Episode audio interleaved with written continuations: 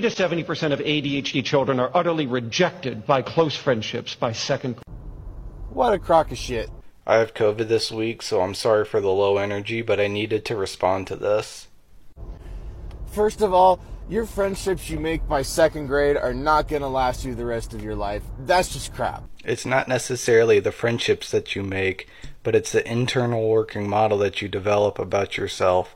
And as you get older, your parents become less important in that, and your environment starts reflecting how you should feel about yourself. Secondly, emotional outbursts are common to anybody, regardless of whether they have ADHD or not.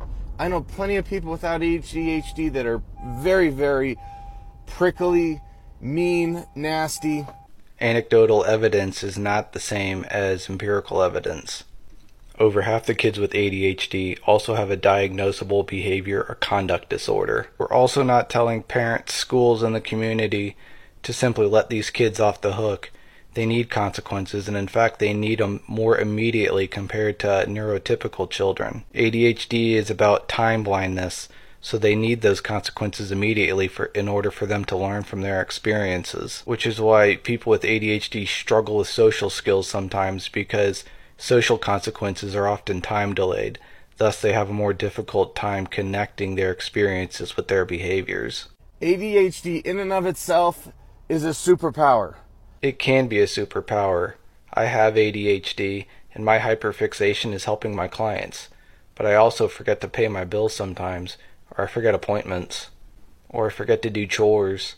Oh, it's so hurtful for the parents to see their kids be rejected. Rejection's a part of life. And instead of being hurt by it, you got to teach your kids how to deal with it.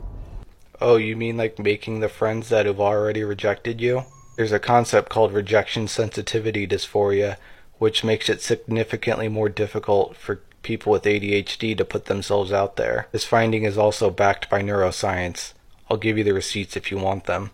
Social interaction has very little real value in the adult marketplace. What can you produce? How well can you work? How well can you focus? The average GPA of the American millionaire is 2.9. I tell this to anyone who's willing to listen. It's not what you know, it's who you know. Networking is extremely important to businesses.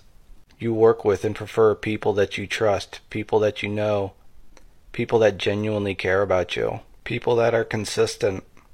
I do agree with some of the points that he makes, such as the importance of exercise Exercise is one of the most important things people with ADHD can do to help restore and build their capacity for self regulation.